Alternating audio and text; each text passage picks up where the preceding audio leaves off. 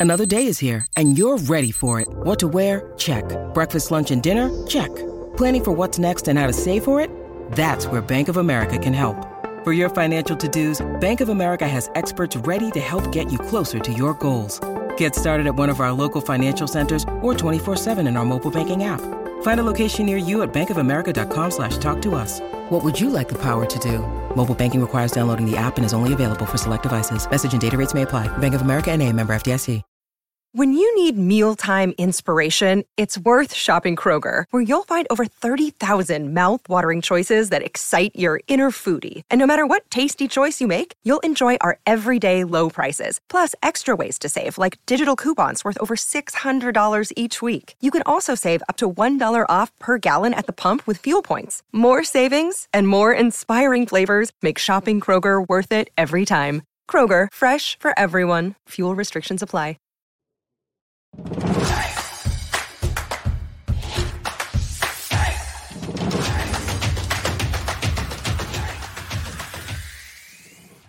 Welcome into the PHNX Sun Devils podcast brought to you by the DraftKings Sportsbook app, America's top rated sportsbook app. You can bet just $5 on any NBA game this week. Get $100, $150 in free bets if the team you bet on emerges victorious. I'm joined by Sean DePaz, as always, Yep. and Casey Jacobsen, former Stanford basketball, um, professional basketball, and now turned analyst. Casey, thank you so much for joining us. Gentlemen, it is my pleasure. I can talk hoops any day, all day, Christmas time, whatever, you name it. Let's go.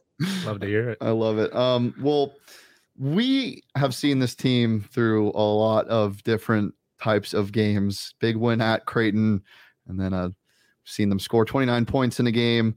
yeah, I, what- me too. what- What is the national media's perspective, or somebody looking outside in on this ASU basketball team right now? Well, you know, uh, a program that when Bobby Hurley took it over um, was, you know, kind of sleeping, um, was not nationally relevant, and almost instantly it felt like there was a, a great buzz, and um, you know, started making some tournaments, and, I, and, I'm, and I'm not just saying that's a tournament with an S, right? Not a uh, Yep.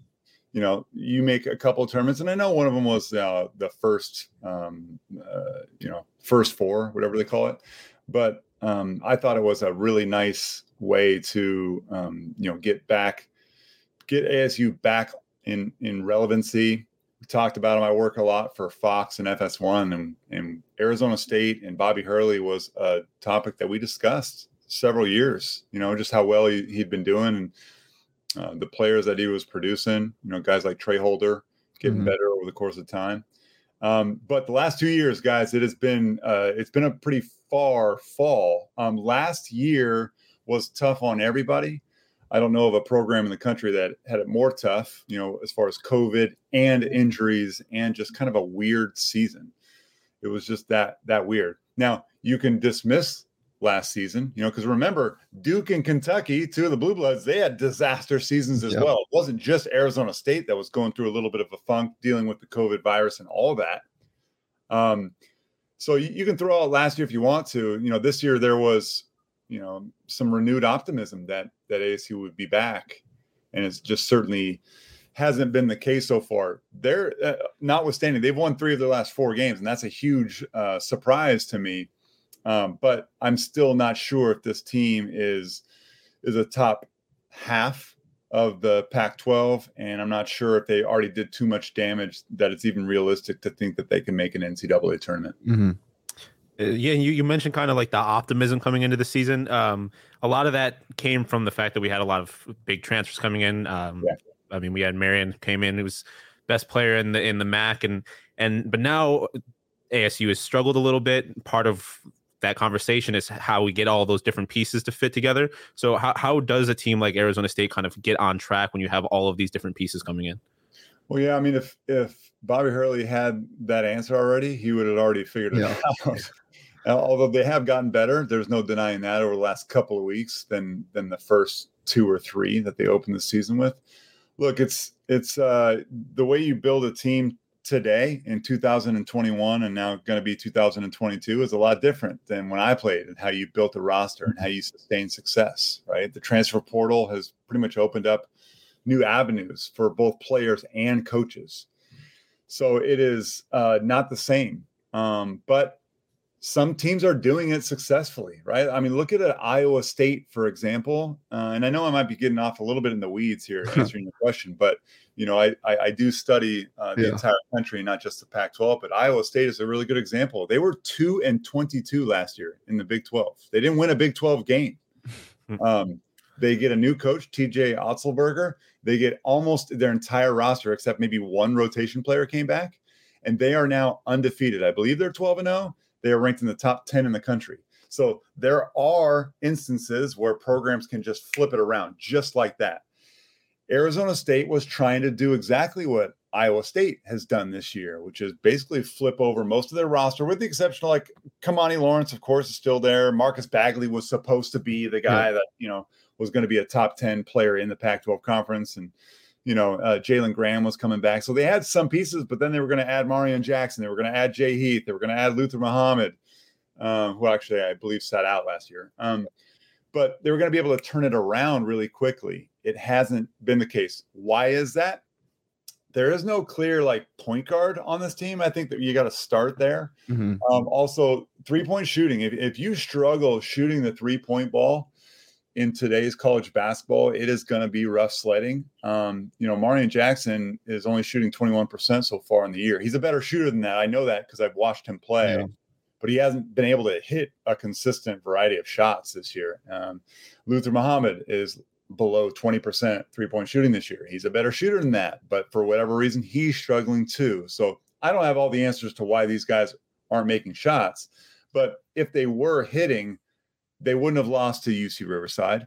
Um, they would have won a couple more games, and we'd be thinking about ASU a little bit differently. But uh, but here we are. And then the other part is, you know, if you don't have three point shooting, you don't have a pure point guard. Well, then you better be able to score at the rim, or you know, be able to get easy baskets. And they don't have a post presence either. You know, Jalen Graham is is a good player, but he's not good enough where you can just throw the ball down to him. Yeah, and go wild. So what what does ASU do well? Like, so they have good. Like, I love Kimani Lawrence. I think DJ Horne's been a nice surprise to me. DJ Horne's been the most consistent player every time By I watch mm-hmm.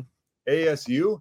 He's the one guy I can count on. In fact, if you look at his his stats, he's only had one bad game. All the other games that ASU has played, DJ's been there. Like he's he gives you 13, 14, or 15 points a game, like every night. Kimani Lawrence, he's been there who else can you really count on? So, right. So they have some holes, and then they have some other guys who are just up and down. And if you have that, you're going to have an up and down season. There's no way around it. Yeah, for sure. There, there's been so many points in the season. I mean, the 29 point loss um, was I saw that live and it was horrendous. But as you said, DJ Horne was the leading scorer in that game, and he was one of the only bright spots in in the game at all. Um, but for guys that you mentioned, like Luther Muhammad and Marreon Jackson, I was super high on Marreon, and I'm sure uh, so many other Sun Devils fans were as well. MAC Player of the Year. I watched a lot of his Toledo ball um, in the past couple years, mainly because I bet on some MAC games um, on that DraftKings Sportsbook app. But I was very excited for him to come in, and especially because he does everything, and he still does everything on this team. You know, he's averaging over four um, rebounds and assists on the year um, but the efficiency isn't there. And that's something that, like, it's not like he was averaging 20 points a game at Toledo, shooting 30% from the field. He was pl- uh, over 40% um, both seasons or the last two seasons over there.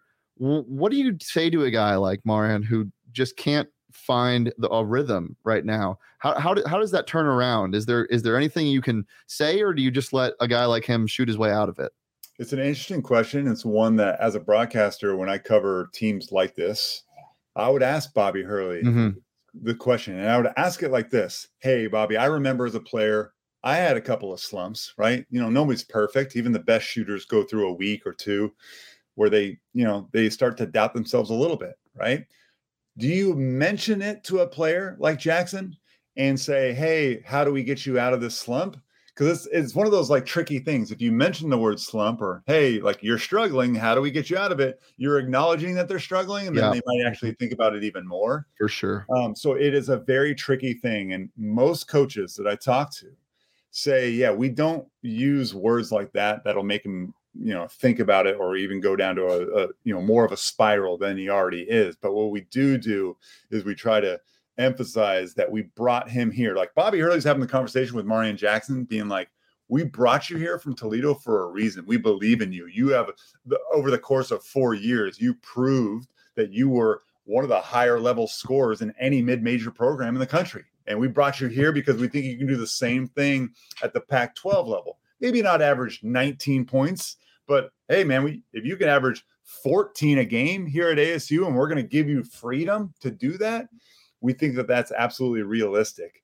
Um, so I would say the conversations you're having with him are simplifying his game. What do you do well and continue to just do that? Don't try to prove to other to anybody else that you can do something that you're maybe not that good at. Um, run some plays for him where he feels very comfortable in getting it in spots that he that he likes and, and wants, and just you know reiterate that you believe in him and that you brought him to ASU for a reason. Um, it's still a long season, guys. Right? Yep. It's a marathon, not a sprint. Yeah, and uh, Sean knows best, and the people that listen to the show knows know best. Um, I'm still very high on this team. I have a lot of uh, false confidence. Some people will say, just get get hot at the right time, man. It, everything will work its way out. Um, but yeah, I, the, the the slumps or whatever you want to call them, um, especially this early in the season, I still don't think are a real cause for concern. So I'm not too worried about this team um, just yet. Yeah. Um, I mean, so it is. It is like the it is Christmas time. Get a little festive with it. Um, if you could give Arizona State like a, a Christmas present, like one thing you think that they kind of need right now, what would it be? Three point shooting. like if your team collected, they're one of the worst three point shooting teams as we stand right now in the Pac 12. And that's mm-hmm. not, that is not a stat you want to be bad at, honestly. You can be bad, you can be a bad rebounding team.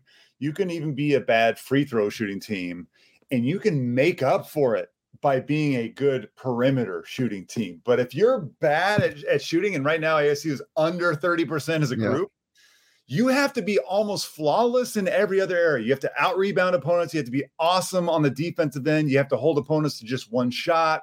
You have to dictate tempo. You know, when you make threes, it allows you freedom to kind of play whatever style or tempo or anything you want. So that that would be the gift that I would give the Sun Devils. What about another team in the Pac-12? Do you see any team in the Pac-12 that uh, something would give them this next level, um, or a team that's struggling that just needs really one piece? Definitely one one comes to mind in Oregon. I mean, mm-hmm. I thought Oregon they were a top 15 team in the country yeah. mm-hmm. in the preseason and they have struggled similar to Arizona State. Um, they haven't been able to make shots. They've had a ton of transfers who were high level transfers. A guy like De'Vion Harmon, transferred yeah. from Oklahoma, was high level player, man, in the Big 12. He's got all the experience playing against Baylor and Kansas every year and gave those guys the business has had a really hard time, like Marreon Jackson, finding his role. Uh, Will Richardson, their starting point guard for Oregon, mm-hmm. lost his confidence for like two weeks, couldn't make a shot and stopped taking threes. You know, so Arizona State is not the only team that's had some had some struggles. So I would, I would maybe give Oregon, uh, maybe not the three point gift. I would more give them the gift of confidence. Mm-hmm. Look at their roster, man; they are really good. And sometimes when you watch them, it's like they don't believe that they're really good. It's strange. Yeah, I'm hoping that this Oregon team goes on a roll. So ASU's win in Eugene looks even better um, sure. later in the season. Um, speaking of the Pac 12, is there a team besides Oregon or Arizona State that you see as a sleeper that may not be off to the best start or wasn't even thought of to have an impact in the Pac 12 that you think can later down the road? Um, yeah, it's interesting. I mean, teams that come to mind, like Colorado, who had a chance to play Kansas. Yeah. That game got canceled or postponed due to COVID. That would have been a great opportunity because that game was in Boulder, by the way. Mm-hmm. Colorado, if they beat a Kansas team, now we're talking like, hey, that's a really nice win to put on your resume. And now it maybe takes a little bit of pressure off of them in the Pac 12. Um, so that, that that would have been a, a, great opportunity. Let's see if that game gets um, rescheduled. Um, and then like Washington State's to me was one of the dark horse teams. I like their roster a lot. They have a good mix of old and young, but right now they their record is eight and five. Like to me, you know, losing to USC at home, not a, not too big of a deal. Yeah. But losing to San Diego, uh, South Dakota State at home, losing to Eastern Washington at home, those are not good. All due respect to those programs, those are terrible losses for a Washington State team that has one of the lar- longest droughts of NCAA tournament appearances of any power conference school in the country, not named DePaul. Um, so, like, but I look at their roster, I believe that they could turn it around, but man, they have not done themselves any favors at all um, with their performance in the non-conference so far. Guys, download the DraftKings Sportsbook app. It's America's top-rated sportsbook app. You can bet just five dollars on any NBA team this week, and if they win their game, you get one hundred and fifty dollars in free bets. Um, when you sign up using that promo code PHNX, it's just that simple. We'll have our DraftKings pick of the week for you on tomorrow's um, Christmas Eve episode. Um, Sean, are you excited for the uh, the game on Saturday, the Cardinals Colts? I'm excited from a football perspective. I'm Yeah. not so excited from a Cardinals fan perspective, Yeah. but it's good. I feel like it's going to be a good game, so Yeah. I'm very excited. Yeah, well, if you want to bet on that or anything else, they have it over at the DraftKings Sportsbook app. You got player props, you got flash props in the NBA. You can bet on which team will score the next point. It's really fun. So, um, as always, download the DraftKings Sportsbook app. Sign up using that promo code PHNX. Bet just five dollars on any NBA team, and if they emerge victorious, you get 150 bucks in free bets this week at the DraftKings Sportsbook app. Put a little extra jingle in your pocket this Christmas season. Um, that's 21 plus, Arizona only. Gambling problem? Call 1 800 Next Step. New customers only. Eligibility restrictions apply. See DraftKings.com slash sportsbook for more details. Um, so shifting back to ASU, this has been a little bit of a, a, spot of contention between Shane and I. He's very high on Bobby, me not so much. So I just, in general, just do you think Bobby is a good fit with the program? You mentioned kind of how the last two years have been compared to how his tenure started. Where do you think? How do you how do you think he's fitting with the program? Well, look, I, I think he fits just fine, but the results over the last two years, I, you know, it's natural if you're if you're an ASU like loyal guy and a, and a total diehard, it's natural to ask yourself, okay, has the you know the luster, the shine wore off of the first couple of years that that Bobby really, you know, he provided a, a nice jolt Mm-hmm. to your program, like I talked about before. It's natural now to to question whether maybe you know um, is it sustainable? Are we going to be able to do this year after year, or is it going to be a roller coaster ride? Like I understand that, but I also you know, and I have text conversations with with people. Remember, I I lived in Phoenix for many years while I played for the Suns. I have a lot of friends who still live in Tempe and Phoenix area, and so they they text me the same question all the time: Is Bobby going to be fired or whatever? I don't have the answer to that question, but I do know when Herb Sendek was there. Like, remember, Herb is a good coach. He's now at Santa Clara. He's a good Yeah. coach, but was he good enough, or was he ever going to be great to elevate Arizona State? I think Herb in his last five years only made one tournament, and that I think we all can agree is not good enough. the The standard for Arizona State basketball is higher than one tournament every five years. Bobby Hurley's been able to do it. Uh, you get them to multiple tournaments in his five year stretch, but the lulls have been just so bad. Like Herb Sendek never had a, a year where it was like, wow, we like, are we, you know, going to be Yeah. below 500, right? So there's the give and take. The the highs with Bobby have been way higher than Herb, but the lows have been so just drastically low that you kind of shake your head thinking, oh man, is he a good fit? So I understand both sides of the coin. I like Bobby Hurley. I want him to stay. I think he is a good fit at Arizona State. He's just had a couple of really, really tough years, and the, the transfers that he's gotten the last couple years just haven't worked out. And they've also been bit by the injury bug too, which is unfortunate. Yeah. Yeah. Last year was really unfortunate. And just kind of like you mentioned, mediocrity as a sports fan is one of the hardest things to deal Mhm. with.